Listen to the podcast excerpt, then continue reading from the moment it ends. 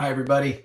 Welcome uh, to another of our online Bible Institute lessons, and um, we're uh, we're working through the Old Testament together. This is our third course on the Old Testament. This is actually the third lesson, and um, so I'm, I'm, glad we can dig into this together. Just sort of an interesting fact: we uh, are over a thousand and fifty students now in our um, Bible Institute from all over the world. So very encouraged about that. Uh, always happy to have uh, people joining in who are just excited to learn and to continue to press in and to be a small part of that. So we're um, working through this uh, Old Testament course together, and we um, we sort of were in the book of Ezekiel when we were last together, and I didn't get to this last chapter, and uh, thought I would mention it to you before we um, continue on. But in Ezekiel 28, there's uh, there's actually a pretty interesting description of the evil one. Uh, it begins in uh, verse 11. It says, The word of the Lord came to me. Son of man, take up a lament concerning the king of Tyre and say to him, This is what the sovereign Lord says. You are the model of perfection, full of wisdom and perfect in beauty. You were in Eden, the garden of God. Every precious stone adorned you ruby, topaz, and emerald, chrysolite, onyx, and jasper, sapphire, turquoise, and beryl. Your settings and mountings were made of gold, and on the day you were created, they were prepared. You were anointed as a guardian cherub, for so I ordained you. You were on the holy mount of God. You walked among the fiery stones. You were blameless in your ways from the day you were created till wickedness was found in you. Through your widespread trade, you were filled with violence and you sinned. So I drove you in disgrace from the mount of God. I expelled you, O guardian cherub, from among the fiery stones. Your heart became proud on account of your beauty, and you corrupted your wisdom because of your splendor. So I threw you to the earth. I made a spectacle of you before kings. By your many sins and dishonest trade, you have desecrated your sanctuaries. So I made a fire come out from you, and it consumed you, and I reduced you to ashes on the ground in the sight of all who were watching. All the nations who knew you were appalled at you. You have come to a horrible end and will be no more.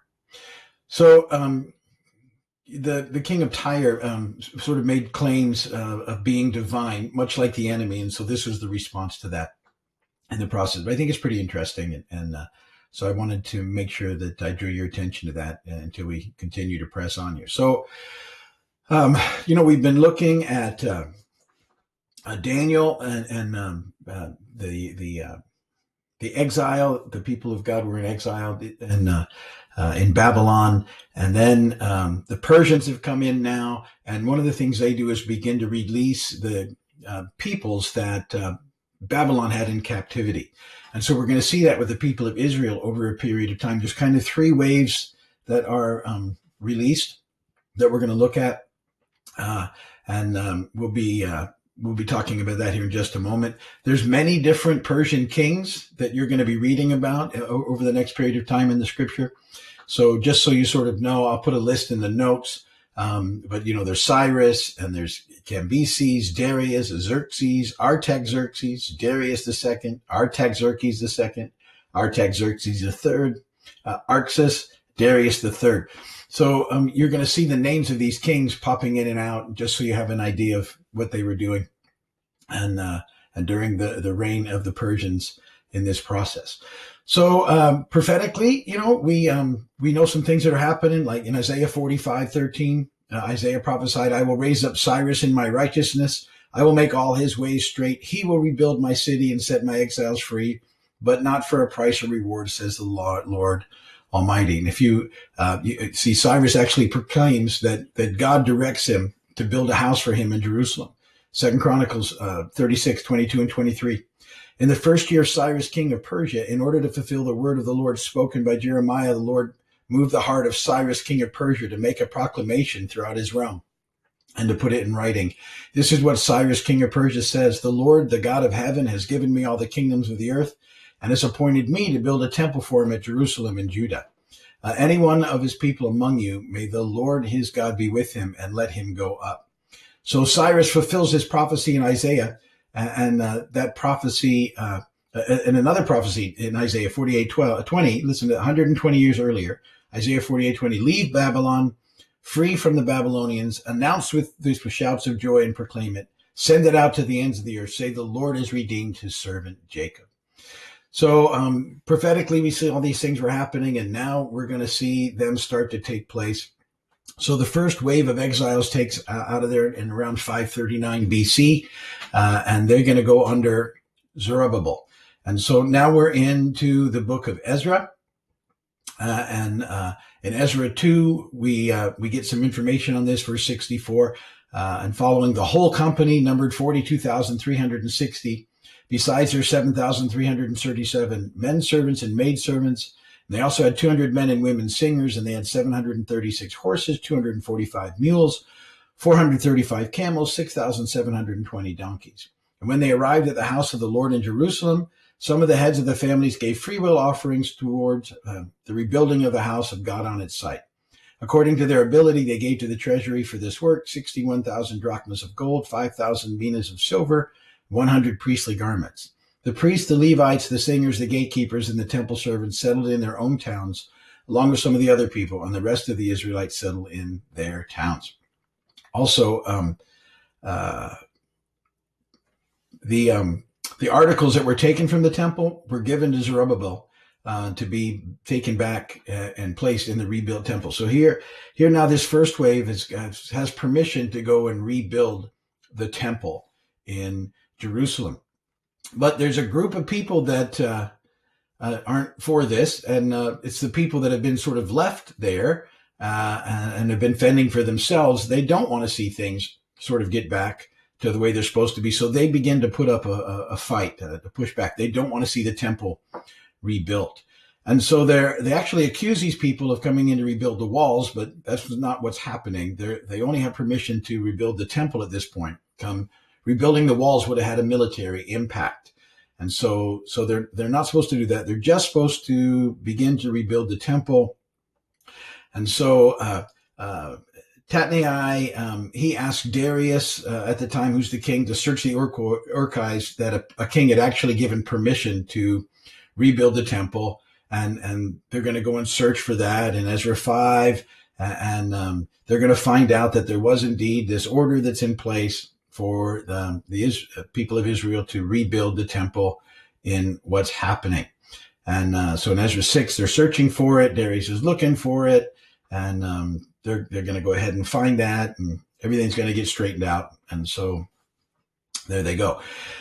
And then uh, under Ezra, there's another return of people uh, in 457 BC. Uh, and in chapter 7, we see this after these things.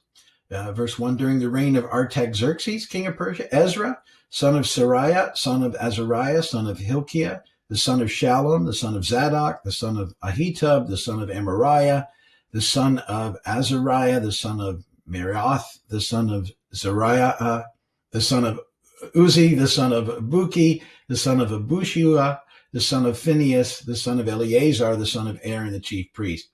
This Ezra, Ezra came up from Babylon. He was a teacher well versed in the law of Moses, which the Lord, the God of Israel, had given. The king had granted him everything he asked, for the hand of the Lord his God was on him. Some of the Israelites, including priests, Levites, singers, gatekeepers, and temple servants, also came up to Jerusalem in the seventh year of King Artaxerxes. And Ezra arrived in Jerusalem in the fifth month of the seventh year of the king. So this is the second wave of people returning to Jerusalem to um, continue to press in and restoring the temple and all that goes with it. When Ezra gets there, though, um, one of the things he's discovered is that the um, the, the people who the, the men who were returning from captivity were intermarrying with the, the women that were there. And this was something they were not supposed to do. And it causes a huge problem and you can read through that in ezra chapter 9 and what that looks like and and uh, how they deal with that. So um, so now they're they're trying to sort of reestablish themselves and they want to do that by uh, uh, you know uh, as God had told them to, to stay in families and tribes in that whole process. Well, now we are uh, up to Nehemiah. I'm sure you've heard of Nehemiah. And uh, we're around 445 BC. And this is sort of the third wave of people going back to Jerusalem. And in Nehemiah chapter 1, verse 1, the words of Nehemiah, son of Hakaliah, in the month of Kislev, in the 12th year, while I was in the citadel of Susa, Hanani, one of my brothers, came from Judah with some other men, and I questioned them about the Jewish remnant that survived the exile and also about Jerusalem. And they said to me, Those who survived the exile and are back in the province are in great trouble and disgrace. The wall of Jerusalem is broken down, and its gates have been burned with fire.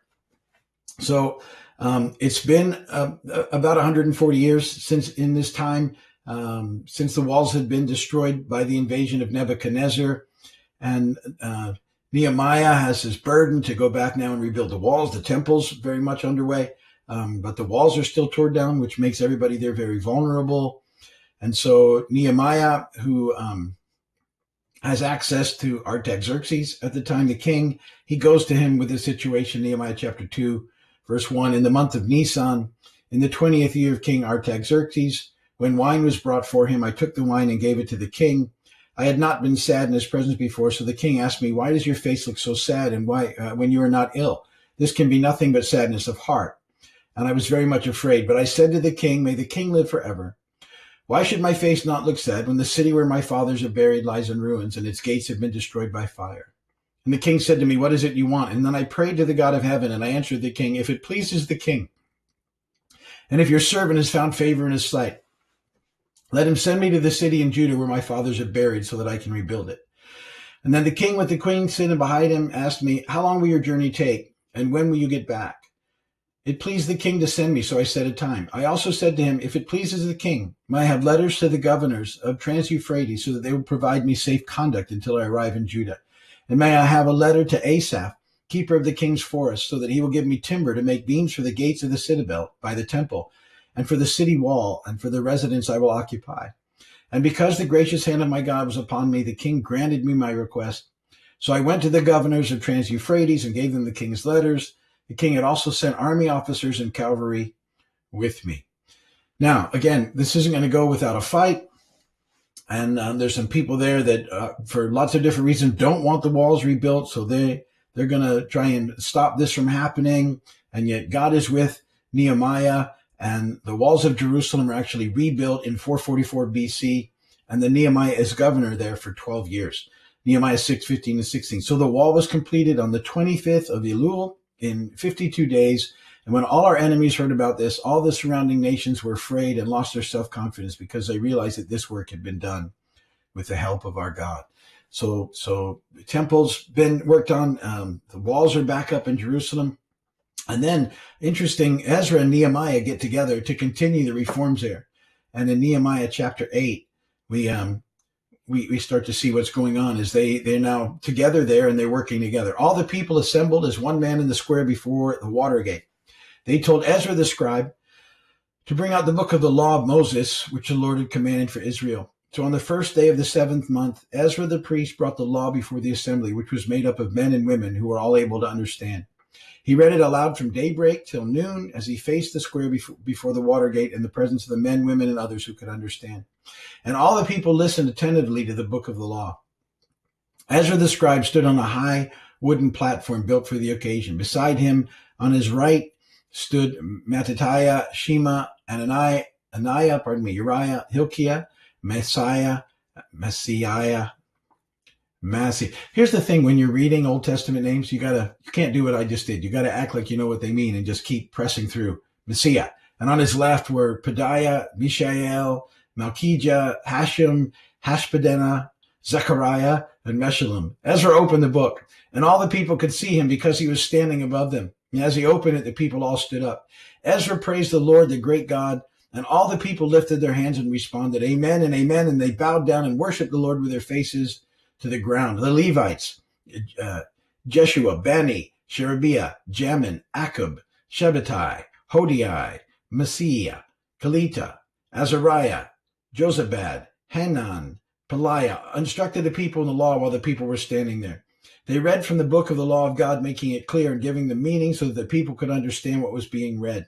Then Nehemiah the governor, Ezra the priest and scribe, and the Levites who were instructing the people said to them all, This day is sacred to the Lord your God. Do not mourn or weep. For all the people have been weeping as they listened to the words of the law. law. Nehemiah said, Go and enjoy choice food and sweet drinks, and send some to those who have nothing prepared. This day is sacred to our Lord. Do not grieve, for the joy of the Lord is your strength. So uh, here, this amazing thing happens, and the, the things are starting to come together again uh, in Jerusalem, and and uh, And so it's a it's a fascinating time. The exile is over. They're heading back. The temple's being rebuilt. Remember, um, we've talked about this. One of the things that was supposed to happen was the temple was when the temple was rebuilt. That um, the the prophets all said that the presence of the Lord would come back into the temple, but it doesn't happen until about 400 years after this when Jesus shows up, and then uh, Jesus starts alluding to the fact that he's actually the temple. He's the place where heaven and earth meet. And uh, so that's a fascinating time. But all these things are building up to that. And I would just encourage you to continue to press in, get your readings done, and um, really dig into all that's happening here in the Old Testament. It's a fascinating journey. And we'll pick it up there and we'll continue on when we get together next time. Thanks for watching this broadcast from Keys Vineyard Community Church in Big Pine Key, Florida. Be sure to like us on Facebook and subscribe to our YouTube channel. For more information, log on to keysvineyard.com. We'll see you next time.